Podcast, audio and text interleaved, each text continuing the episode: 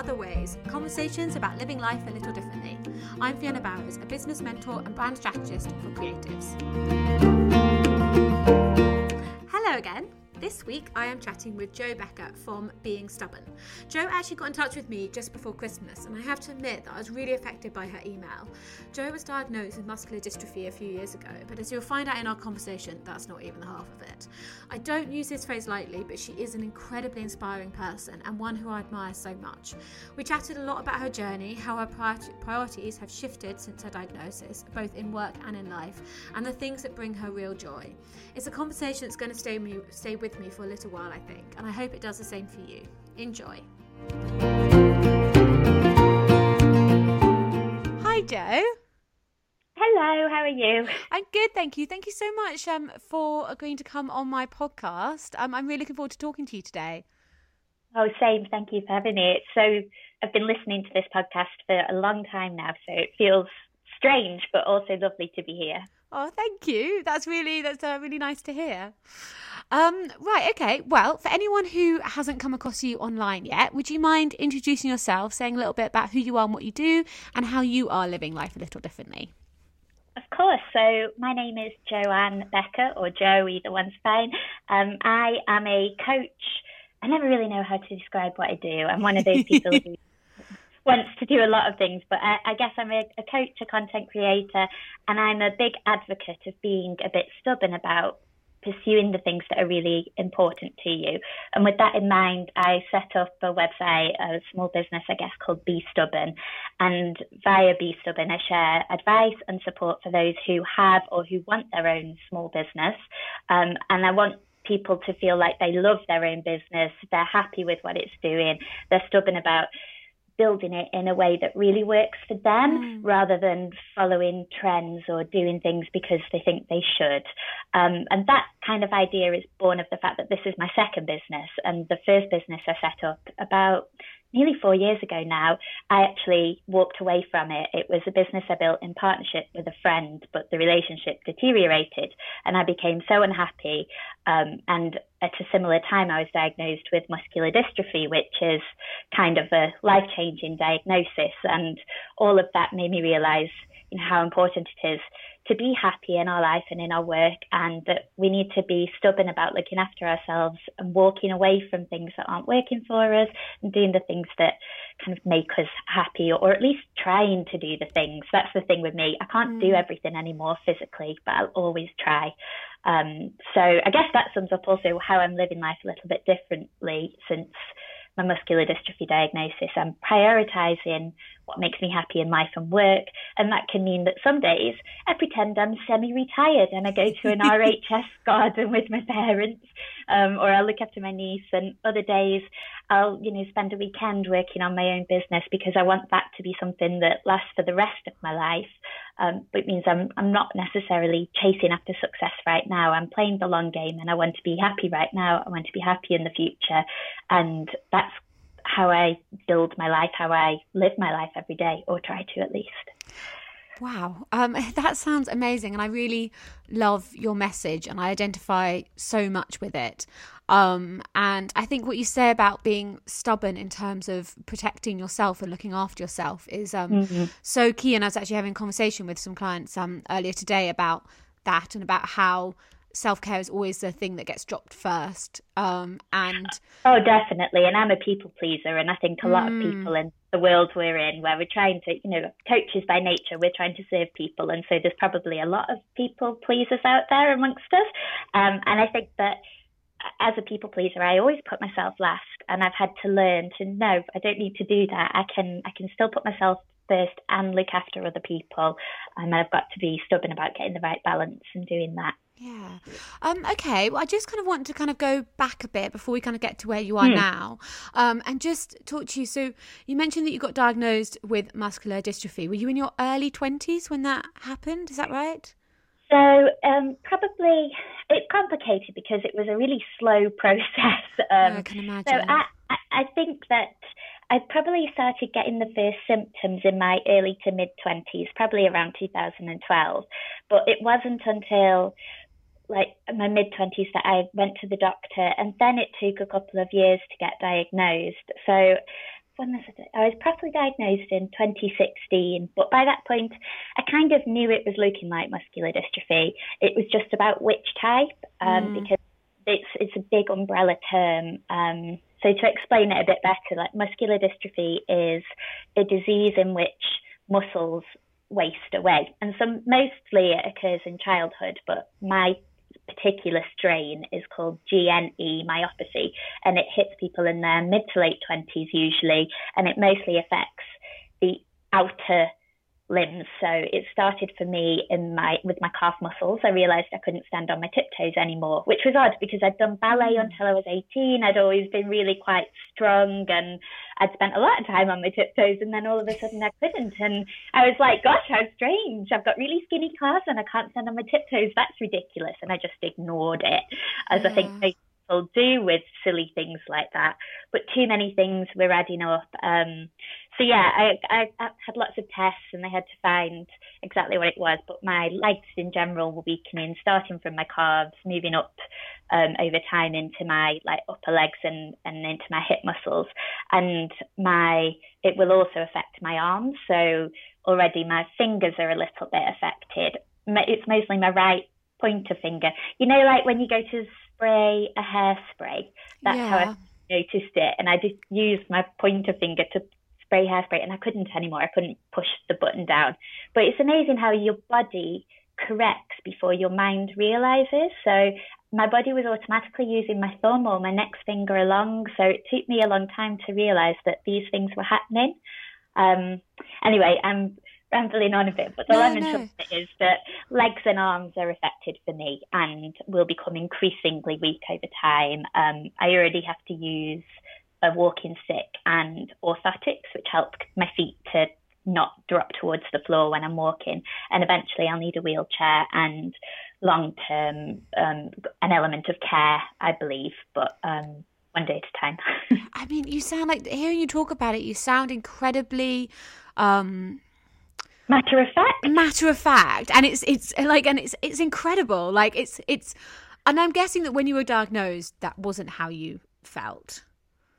No, but again, it was it was strange because it wasn't a shock diagnosis. So I think at first I went a bit numb. So it was all a bit mixed. The, the year when I, they were trying to figure out, like mm. 2015, I had 53 medical appointments that year wow. where they tried to figure out what was going on. And they ruled out my nerves. They were testing muscles, taking bloods, doing scans, lots of doctors, then a muscle biopsy.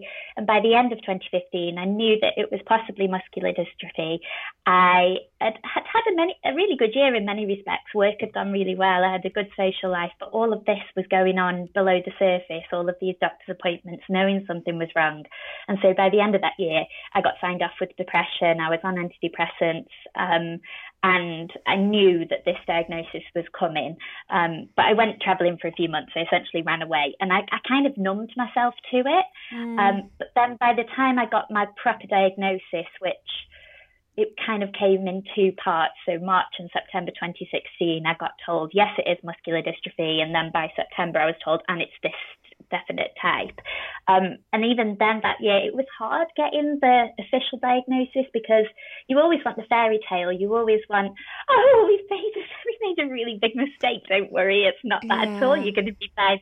And the moment you hear the actual diagnosis, even though you know it's coming, that that's the the final glimmer of hope is gone. So that was hard, but I did kind of ignore it. I'd started the business with my friend. I threw myself into that fully and almost too much. And I think it's because I was avoiding this mm. and I was mm. pretending everything was okay. And on the outside, I looked like I limped and I fell over occasionally, but there wasn't really any outward signs. So I didn't really talk to people about it. I didn't really tell people about it. Um, and I just tried to carry on. And underlying, I was unhappy and I was still struggling with depression, low mood, anxiety. Um, but I really did manage to kind of just put, push it down as much as possible. Um, but then I also, looking back, realised that the reality of my diagnosis was drip fed to me by the doctors, in part because I only saw my neurologist once a year and no other doctor really understood it, um, and in part because I avoided seeking information. But I only really knew what the next year or two would look like, and it was, you know, it took a couple of years for me to get the bigger picture. Um, and that's probably when it, it all hit me a couple of years after I was diagnosed. Yeah, and so what what did you what was your life like before the diagnosis and what did you kind of think your future was going to look like? Did you kind of have an idea of it? Yeah, I mean, it, again, again, before the um, diagnosis was a bit complicated in some ways because when I was 23, um, I'd been with my boyfriend since I was 18. We lived together in London. I thought, you know, we would end up getting married, having children, doing all of the, the normal things. I just expected the normal kind of life, um, whatever normal is. Mm. But then he got diagnosed with leukemia out of nowhere. And we basically spent a couple of years with him in and out of hospital, and I was his carer. Um, and that had it must have had an impact on the relationship. Um, we had strange roles to play. He was in and out of hospital all the time. Um, he relapsed and so was back in hospital again. And I was basically keeping everything going. Um, and then he got he got better and he went back to work, but um, he ended up cheating on me and breaking up with me. And so after everything we'd been through, that was just such a shock, and my life felt like it had been totally shaken up. So by the time I was 25, 26, I felt like I was starting over and I'd I'd had this life. I thought me and him that was would be it, and then mm. it, it, wasn't. Um, and sadly, about six months after we broke up, he he got ill again and passed away. And I was still very close to him and his family. So there'd just been so much had happened. So yeah, I felt like I was starting over, and and I was lucky. I loved my job. I made new friends and I felt like I'd missed out on my early 20s, but I was living in London, going out and drinking wine after work a lot. I was really enjoying it all. Um, there'd been a lot of darkness, but I was seeing a counsellor just to work through all of that. And, you know, I was really trying to get life back on track. I went on a group tour travel thingy and was trying to live like the fun single life. I'd got mm. my own quite central flat and I was dating and I, I essentially assumed that I would follow the kind of those norms again. I'd meet someone and we'd have children and I loved my job in marketing and I thought that I'd have a, a strong career there and that was kind of all I wanted. Um, but then I started getting ill myself. So yeah. Uh, wow i'm slightly like it's just it's, it just it just sounds it sounds like a real like double hit that you took there that you kind of go through that sort of like life altering like shattering thing and then you come out the other side and you kind of think okay right i'm going to get through this and then you just get there's something else that, you know you get hit with yeah. again. yeah that must have been really hard it, to take it was that was almost like out of all of it the feeling like you keep getting knocked down. That was yeah. it was awful because you just just as you feel you're starting to get back on track, something else would happen and um, there were other like random illnesses interspersed in all of this. Like I had a serious B12 deficiency that was never explained, and I had to go and see a hematologist at the hospital. And the hematologist was one of my ex boyfriend's hematologists who I'd known very well because I'd spent such a lot of time on the ward. Mm. And like just these lots of little things like were chipping away at me until I felt. I was by the time I got diagnosed, I think part of the reason I avoided it and numbed it out for a while was that I, I didn't really have any reserves left to deal with it for a while, and mm. it, it mm. did lead me to by the, by like 2017, I probably did hit rock bottom, and I don't know whether I had a breakdown or not, but it doesn't feel far from it, and I and I think it was because just all my strength, all my reserves, all my resilience was shot by then, um, and and I can see why. Yeah. but you know, it's just it's just a funny one when I talk about it as well because to go back as far as him getting ill, like I feel like people see one thing and then when I say, oh, and also this has happened, this has happened, it's it's a bit ridiculous in a way, but it is what my life has been. So yeah, exactly. Um, and how did you come back from that sort of rock bottom? Like, how did you pull yourself back up again? So basically, this is this was like the turning point for me. So by the summer of 2017, I I needed um, to start using a walking stick for stability, and that made me confront my mm. diagnosis, confront my illness. I couldn't hide it anymore. I had to tell people what was going on because I was using a walking stick. So um, I there was that element to it, and I started seeing a counsellor again at that time because I just needed to be able to talk it out. I'd I'd had to move home because I couldn't manage the stairs anymore. I'd lived on a first floor flat, and I, I could I can get up the stairs, but if I couldn't go to the shop and bring back two carrier bags of shopping because mm. I couldn't carry a bag up the stairs anymore. So like so much happened all in one short time, and at the same time, this business relationship, this friendship was just falling apart and and I was devastated by that.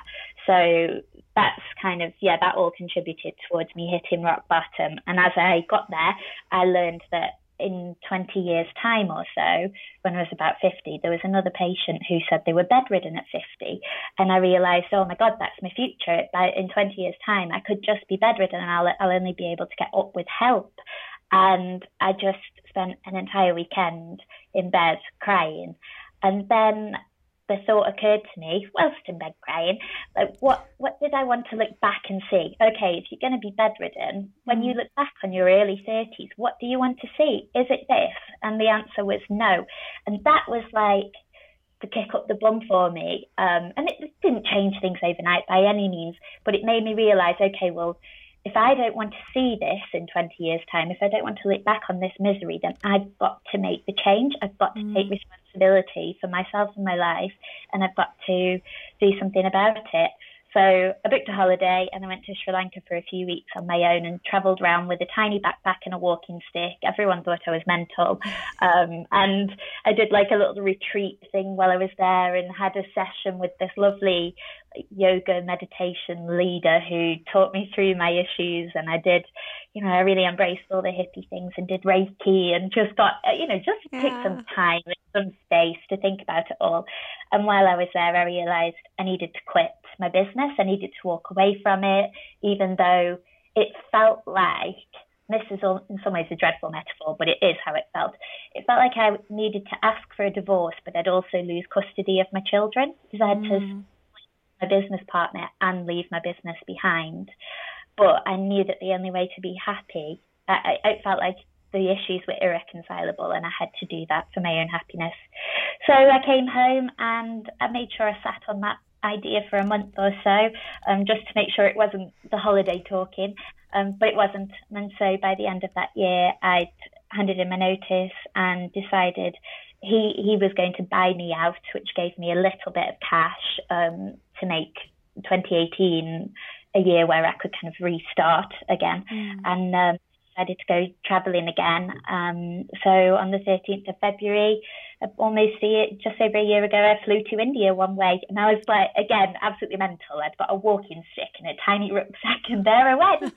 um, but I'd always wanted to travel. I'd yeah. always wanted to go to India, and I just thought, if I don't do this now, I, I'm literally every day I wake up, I will never be physically stronger than I am that day. Every day I'm deteriorating slowly, slowly, but surely. So I was just like, right, I'm going to go and I'm going to try. And again, people thought I was mental, but I stayed away for about three months, went to India, Malaysia, Indonesia. I set up Be Stubborn and the kind of built the ideas behind that, but mostly just spent the year kind of set it working and doing some consulting to earn some money, but also, I felt like I was just in recovery and just mm. like I felt like I'd used the year to rebuild myself a bit and um, figure out how to be happy again and and who I wanted to be and how I wanted my life to look. And it did take the entire year, but by the end of it, I was feeling good again. Things are still rubbish, like I fall over, and I, I now need more than just a walking stick. I need a, a walking stick and orthotics to get about, but I'm okay and and that's enough right now. Yeah, absolutely. Um, I I think the fact that you went traveling is um really amazing. I think there is something about a lot of people in your like late teens, early twenties, and I know I definitely felt this that kind of feeling of I've got all the time in the world, like that. I've got time, like nothing feels like a rush, I guess, because you just feel like you've got, and it is amazing. I've been feeling, I mean, you know, I'm 33 now, and I'm beginning to kind of feel that, and it's weird in the last year or so, I've just begun to feel like time is kind of ticking a bit, and it's just, it's, a, it's the first time I've ever really felt it. Um, and I think it's amazing that you took the opportunity to go traveling, um, and you know, and made the and make the most of um, of of your of you know of your physical abilities you know yeah. as you have them? As they were yeah. No it definitely it gives it gives you real perspective. And it's funny because when my ex died like that was that had given me perspective. His illness had given me perspective. But i think when your own physical health mm. and knowing that you will be truly limited that gives you an added it, it added in a layer. And it, it just gave me another kick to to do the things I really wanted to. Um, and yeah, you're right. So many of us think, yeah, one day, one day, mm. when I retire, I'll do this. When I'm older, I'll do that. But actually, I now firmly believe, having been through his illness and death and then my own illness, I now think, you know, if you can do it, if you can make it work, then please just try. And, and I, I come from a privileged position. I'm able to say that I could afford to do it. Um, I could find a way to make it all work. And not everyone can do that. Mm. But I also took risks and I, I didn't earn money. I've got zero savings. I've got debt. And so it, it's about finding the balance, I think. And I know that financially it will come right. And that if I look at the next 20 years, I can make some of the risks I've taken, I can make good on them in the future. But the things like going traveling, that would not have been possible in the future. So mm. I kind of I'm balancing things. It's quite hard to explain, but I feel like I'm balancing things in life a bit differently to how someone might yeah. usually. But I know that I'd rather play the long game. I'd rather look at things on a 5, 10, 20 year basis than a, a 5, 10, 20 month basis mm. because for me, like I know that in 10 years I wouldn't be able to go down the steps in Varanasi to the River Ganges and you know that places yeah. that are totally inaccessible. I could just about manage them last year. I could probably not manage it this year, and I certainly wouldn't be able to in five. So I'll I'll pay off the mm. loan I've got then not that it was a loan to go traveling. I wasn't that daft, but I do have a loan, and so like yeah. I, um, I'll, I'll, figure that out later. And I'm glad I did what I did while I could. And uh, yeah, my priorities are just a bit rejigged. Yeah, I think that's I think that's so interesting, but I think it's also so easy to get stuck into that like immediacy of like next month, next year. Yeah. And as you say, like looking at the bigger picture and thinking, because I know that I felt like coming out of uni, I felt in a real rush to get a job and to move to London to settle down. Mm-hmm. And I look back Same. on it now and I'm like, why? Like I'm going to be working for the next on a grad scheme. Yeah, yeah, I'm going to like, work for the next fifty years. years. Yeah. yeah. like why didn't I just take a year out or two years out then? or just kind of do something a bit different. But I think we we're always so in such a rush. I think, um, and we're kind of, and I think that's kind of what university and school and everything kind of instills in you this kind of. I mean, especially because I was one of the first people to graduate into the recession. So it is it was really that sort of thing of there's limited jobs left. You've got to kind of yeah. go for it now. Um and I just think the lesson is that you don't have to, you know, I I was probably graduated similar time to you. I graduated mm. in 2008. I went straight Same into a graduate scheme at Transport for London. In in I uh, it was in some ways I'm glad I did it because the year after it was so much harder to get a job. But I think that that rush we were in, it mm. doesn't always have to be like that. And as you get older, I think both of us have taken time out from work and mm. gone travelling. And to know that you still can, even if you're in your mid 30s, even if you're in your 40s, if you've mm. always wanted to travel, you never have and you've got the opportunity or something else building a, a, business or a side project or anything. I just think don't you don't have to wait. You don't have to think i wish i'd done it when i was younger. Maybe i'll do it when i'm older.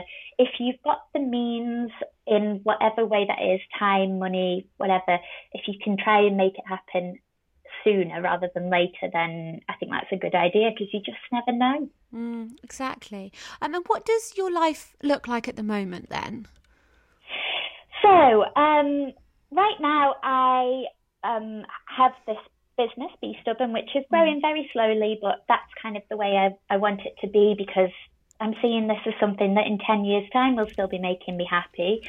Um, so I'd rather take my time with it, make sure it's it's how I want it to be and grow slowly, steadily, and sustainably rather than mm the things that will get the audience quickly, but it might spiral out of my control and become a business I don't love.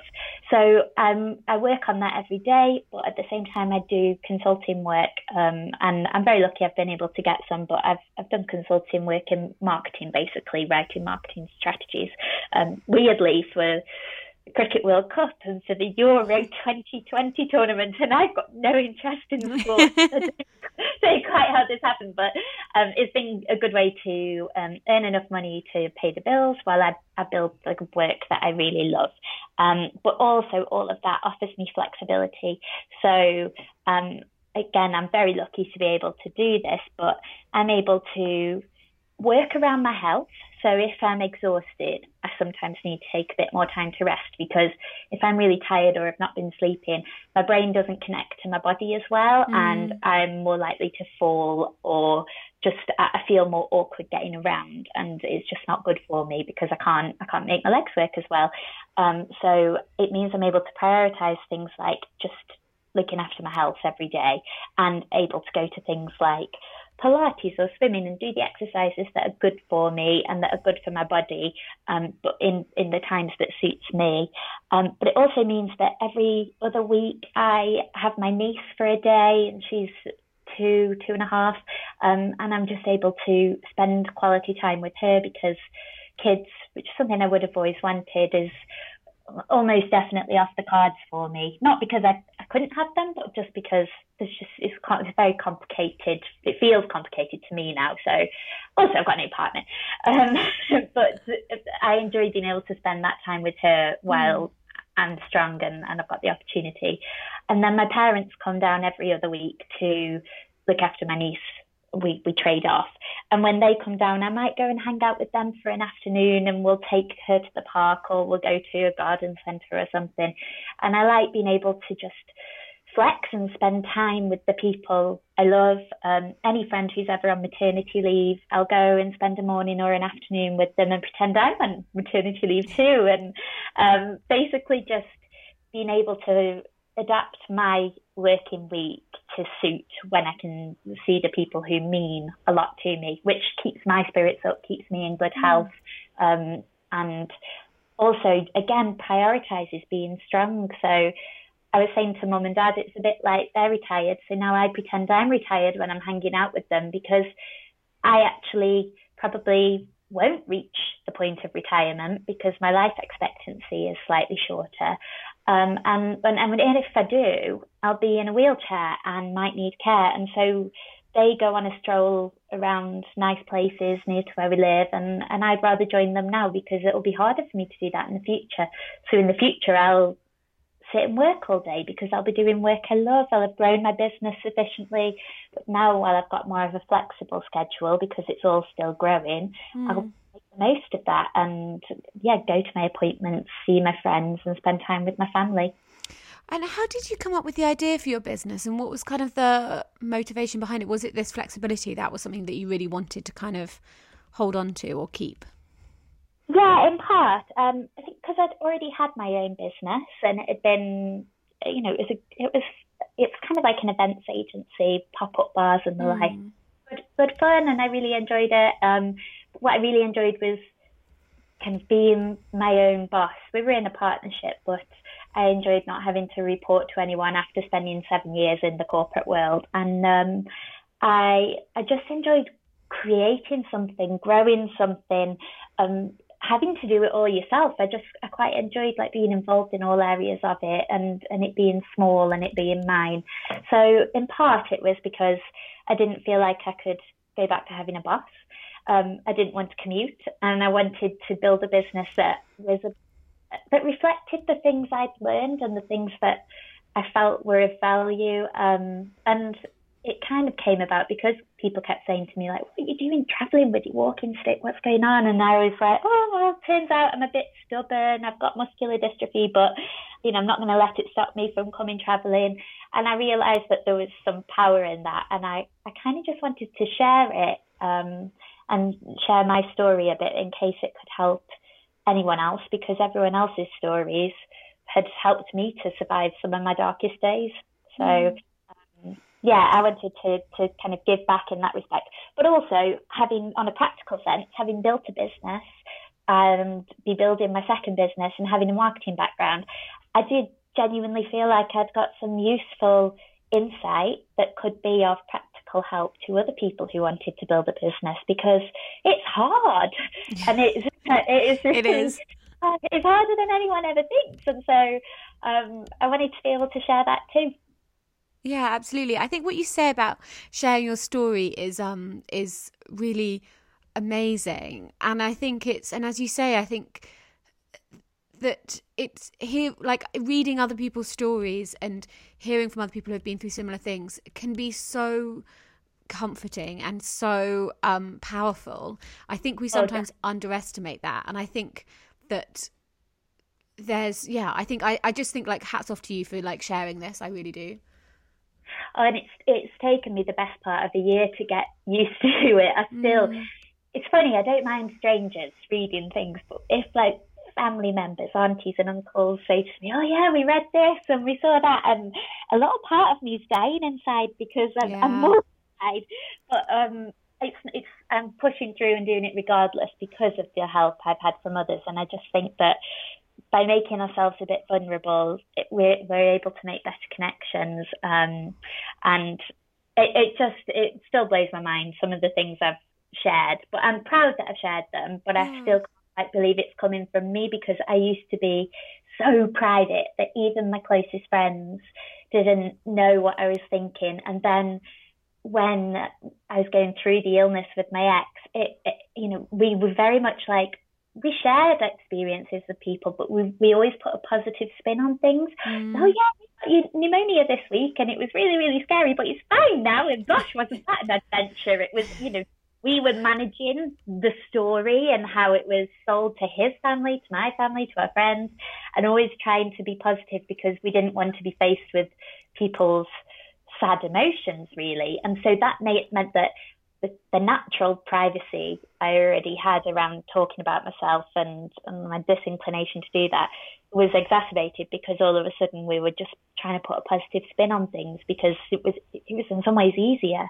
Um, and so I became even more closed off. And then I'd been through this crazy thing in my early 20s that no one else had really been through.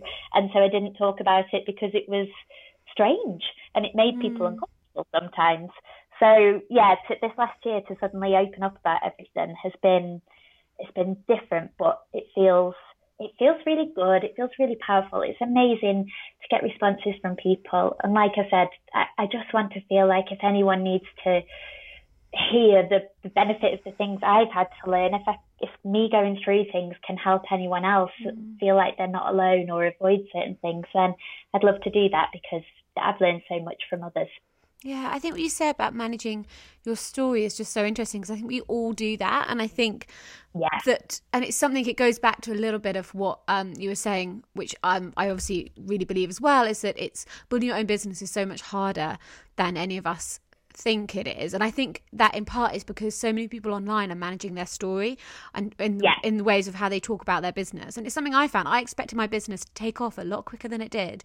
And that was a really, it led to a really difficult um, first sort of six, eight, nine months um, of being in business because I thought I was failing and that it wasn't doing as well as it should do. And that was in part because I had seen so much people sort of managing, people who had gone before me had really managed their story, and there is a lot of I call it fudging going on um, yeah. in terms of like how many clients people have and how quickly things are going. Um, and it's why I'm such a big advocate for sort of honesty around all of this because I just think it's um it, yeah it's just it's really it's it's really helpful for other people to see the truth of things, not the kind of managed side of it definitely. And this is something I want to. I've talked about it a little bit in the past, um, you know, via my channels, but uh, I want to do more of it because I feel like I agree. It's it's something that's not talked about very much, and stories are managed, but actually, it's. I, I think I was the same. I I thought I set up my business say like April, May time I was developing it and I had a spreadsheet thinking, okay, so I'll charge this much for that and I'll probably sell one of these by this time and 10 by yeah, that time. Yeah. And by the end of the year, I'll be making so much, I'll be making this much. And in one year, it'll be that. And in two years, it all will be great. I am nearly a year into it and I've not earned a penny yet, but it's, I'm okay with that, partly because I took a step back and I slowed it down. Um, and that's actually meant that I've got so much more clarity now mm. than when I started about what it is that I can offer and how I can offer it.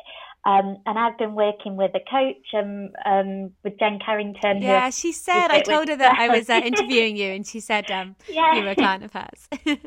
yeah, we were chatting yesterday, and we were talking about this as well. And, the, and I was saying how actually it's, it's, it's, we've got to start explaining that some people yes, they had brilliant success early on, but they already had quite a large audience because they'd been blogging for several years, or it was just right time, right place. But I just think for people to share the truth of it, and I've loved when you've shared honestly where you've struggled and that it's not been as you expected. I've tried to be open about the fact I take on consulting work to mm. to support the slow growth of things.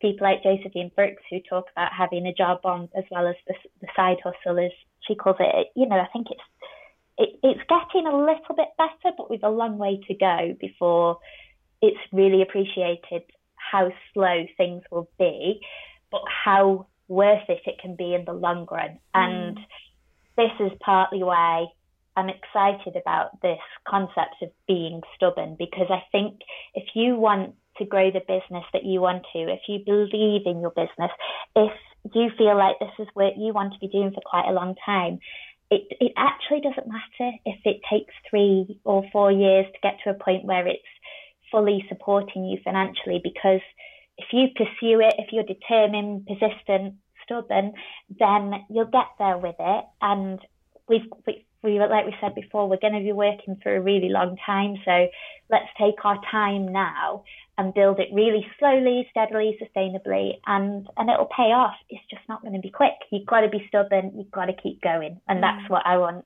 people to know.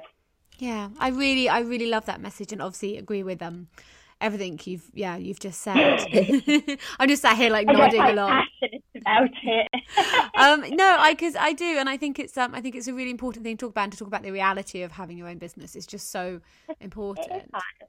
Yeah, um, and I'm so glad to have a coach and to have Jen to be able mm. to say, uh, so still only got 20 people on the mailing list and still had no inquiries, and for her to be like, it's okay, keep yeah. going. You do, it's useful to have that, and I think when you're building a business, I mean, I don't just say this because I want people to come to me for support, but I I couldn't have got this far without having a coach, and I think a lot of people would agree um, mm. that they found the same. And when you look at most of us operating in this kind of online world, a lot of us have had a coach or at least great peer support, and gosh, it's been helpful. I'm so grateful to Jen. yeah, so as so man, I remember having those similar conversations with her and her just being like, "This is what it looks like. This is what it looks like. It's okay."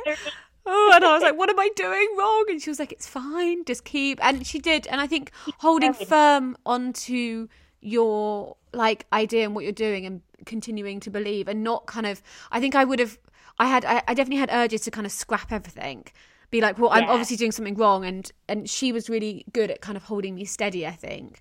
Um, reminding you to, you know, read your values every morning, or you know, find a way to mm. centre yourself in the morning so that you know what it is you're working towards, rather than like focusing on other people. This was one of the conversations we had. Mm. um, so it is becoming an advert for Jen Carrington coaching services. So one of the things that you've said is that time is the thing that you now value the most.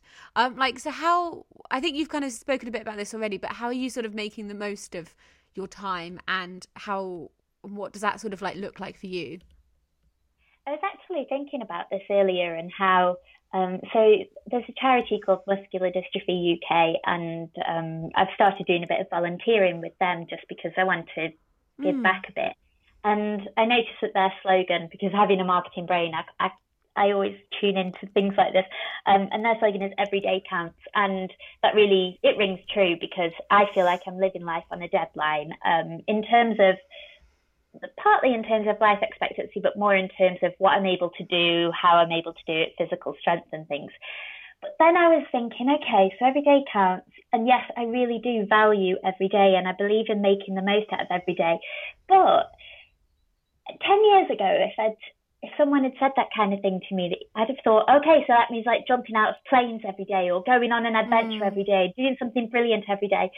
But actually, it doesn't. It means I value every day, but that might mean having a really lazy morning, reading the papers in bed, not leaving the flat all day, um, or only walking to the co-op, only not not like having a face-to-face interaction with someone, but having a really nice, calm, contented day like that's still a day well spent mm. and um, having time to do all of those things to go slow some days but to also spend time with my mum and dad when they're in London or see my niece every other week when I take care of her to pop round to my sisters or a friend that's that's where I really value being able to um, make the most of my time. I, I, sometimes think, oh gosh, I slept in too long today. What a waste of time. It wasn't. I value that too.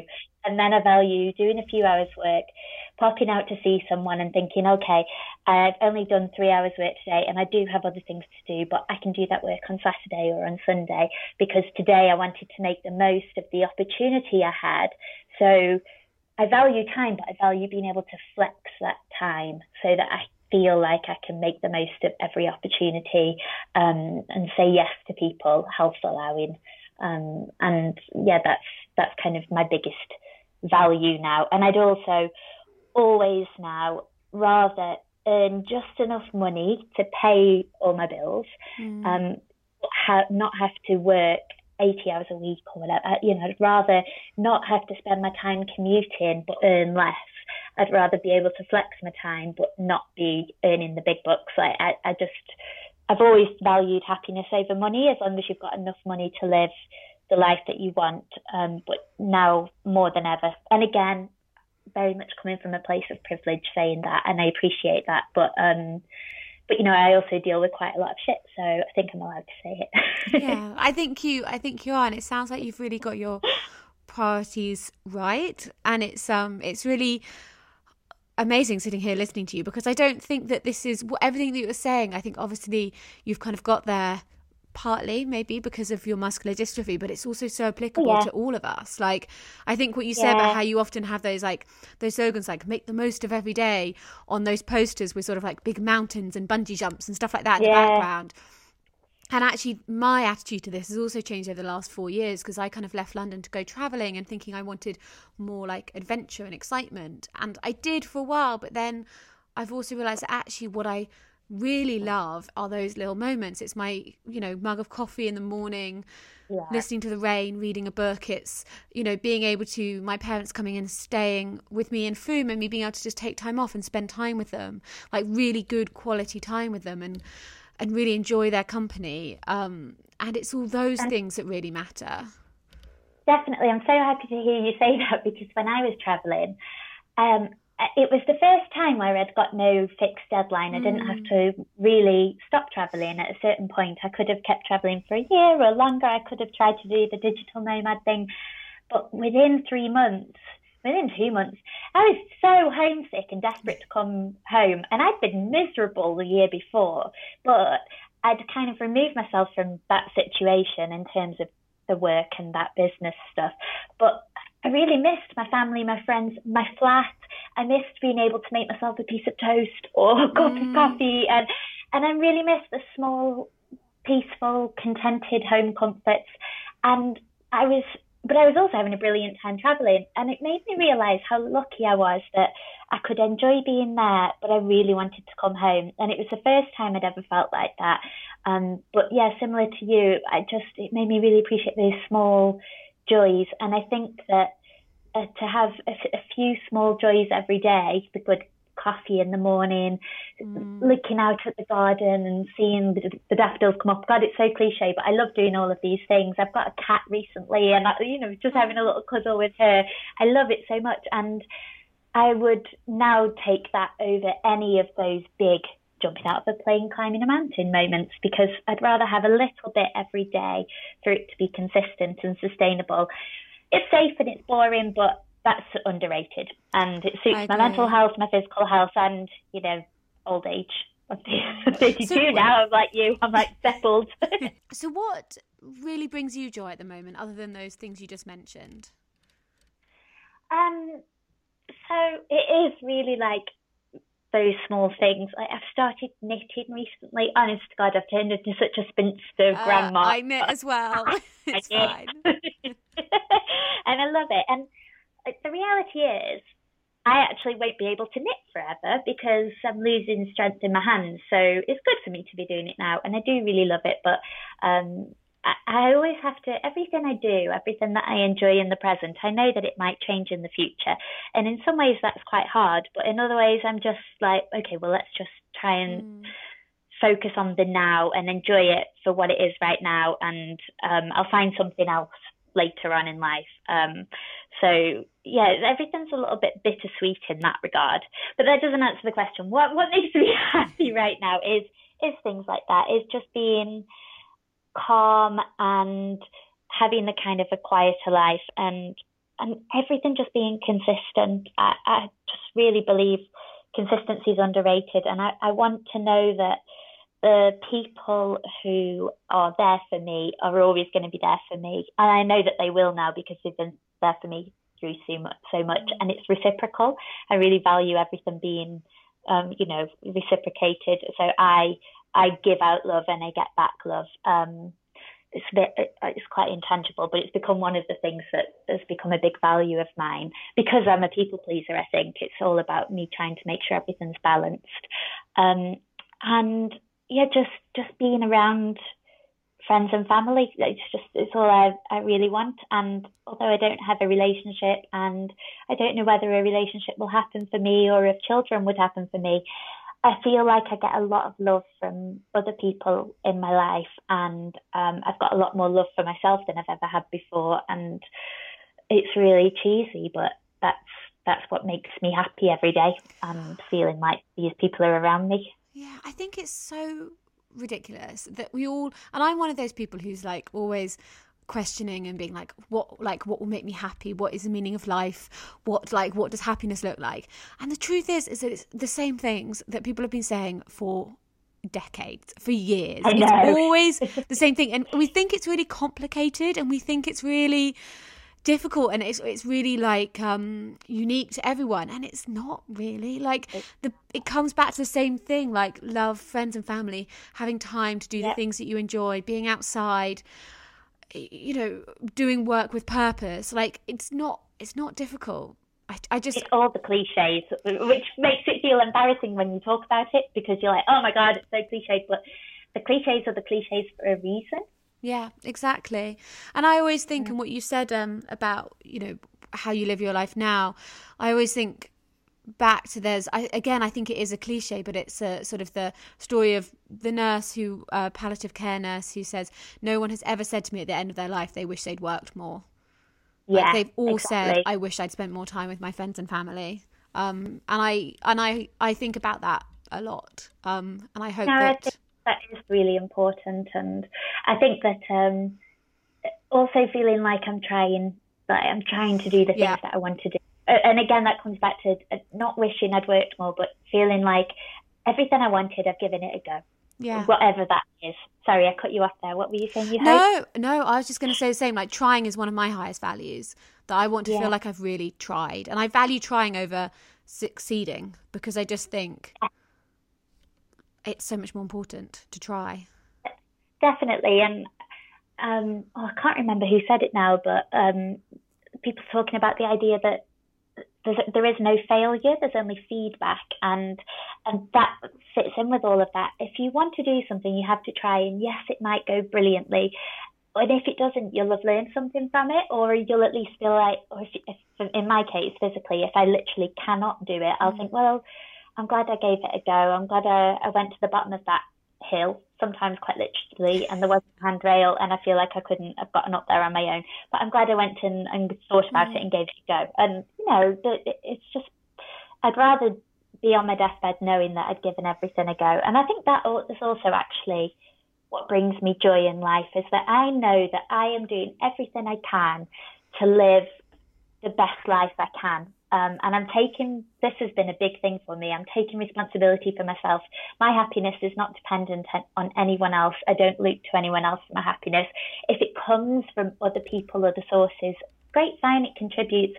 But I now make sure that I'm happy um, rather than hope that someone else might do it for me. And, and that that trying, that taking responsibility, being in control of my own life and my own happiness as, as far as I can be with a progressive illness.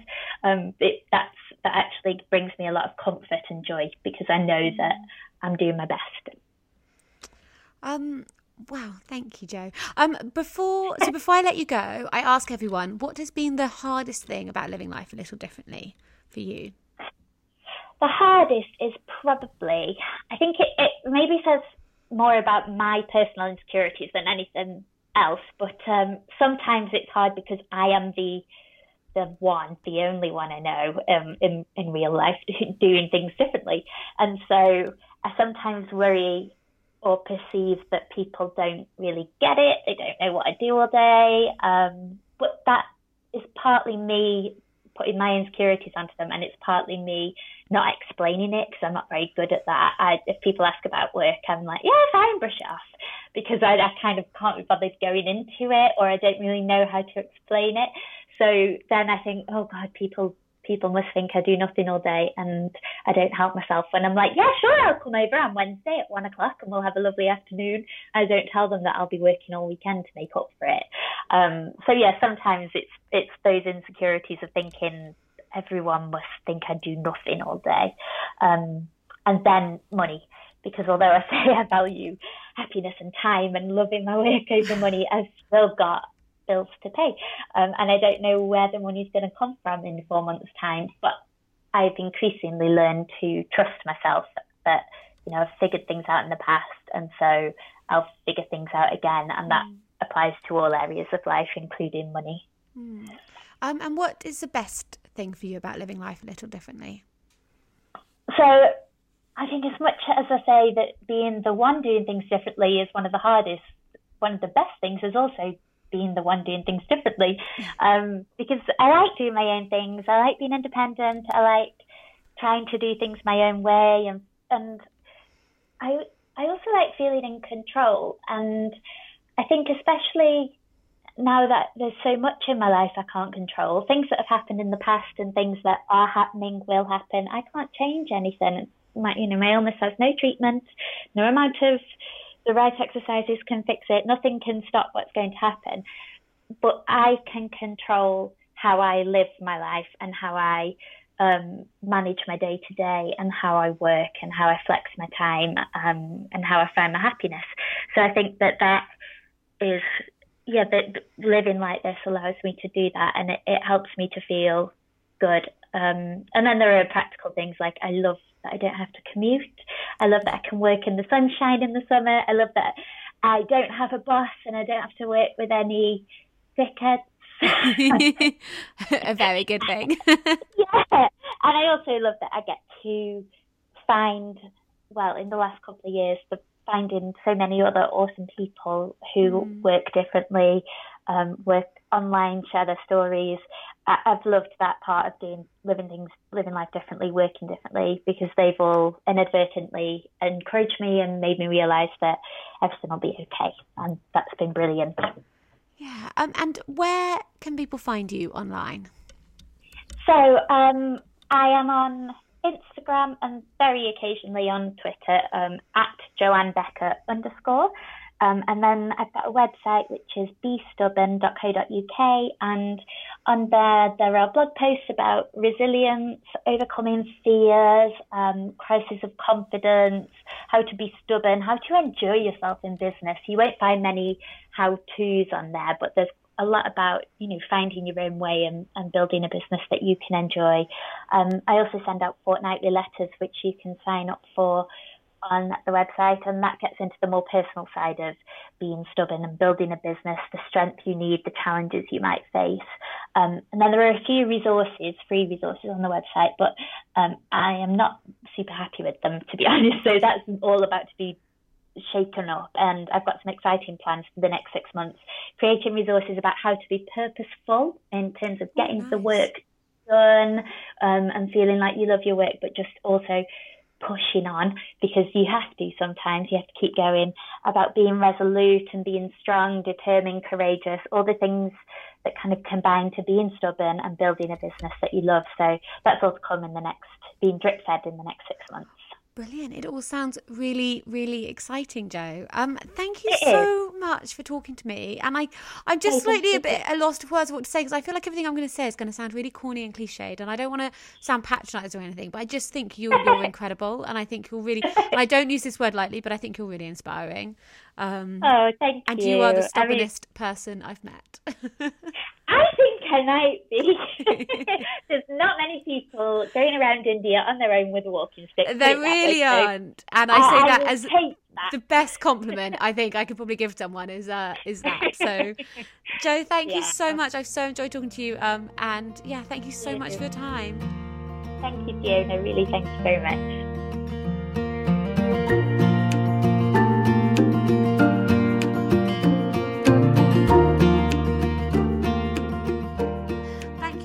much for listening enjoyed this episode, then I'd absolutely love it if you could rate, review, and subscribe to this podcast. It really does help put it in front of other people who might like it, and I do a little happy dance every time I get a new review. If you'd like to join in the conversation, then please do come find me over on Instagram. I'm at F Barrows. You can also find find out more about my new creative business mentoring packages on my website www.fionabarrows.com, and you can subscribe to my weekly newsletter there, Letter and Notes, in which I share stories and insights from my own experience in living life a little differently. Until next time.